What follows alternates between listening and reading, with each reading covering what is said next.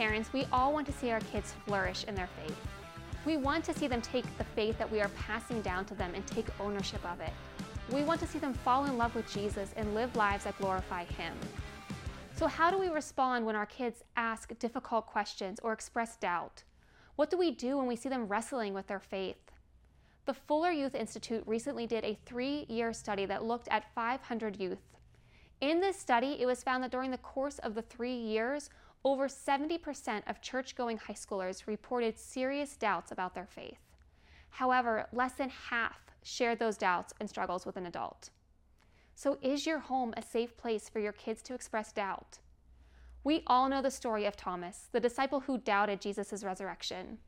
Thomas often gets criticized by Christians for not having enough faith to believe.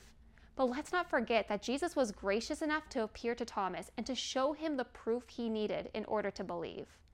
Doubt happens. Sometimes we need proof.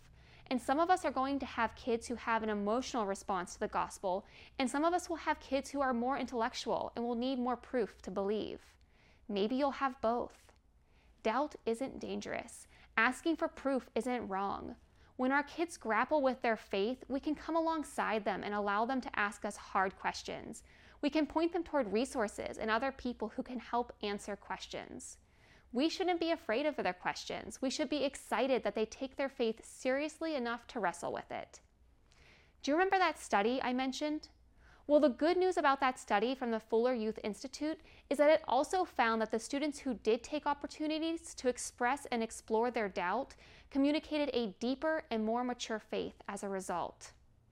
Questions are not wrong, but silence is and your kids will quickly learn if you are a safe person to come to with the hard things. If we shut our kids down when they reveal that they are struggling with something, they will keep those concerns with themselves or they'll share them with others. So instead, let's embrace questions. Let's let it be okay for our kids to examine their faith, to allow them to search for proof.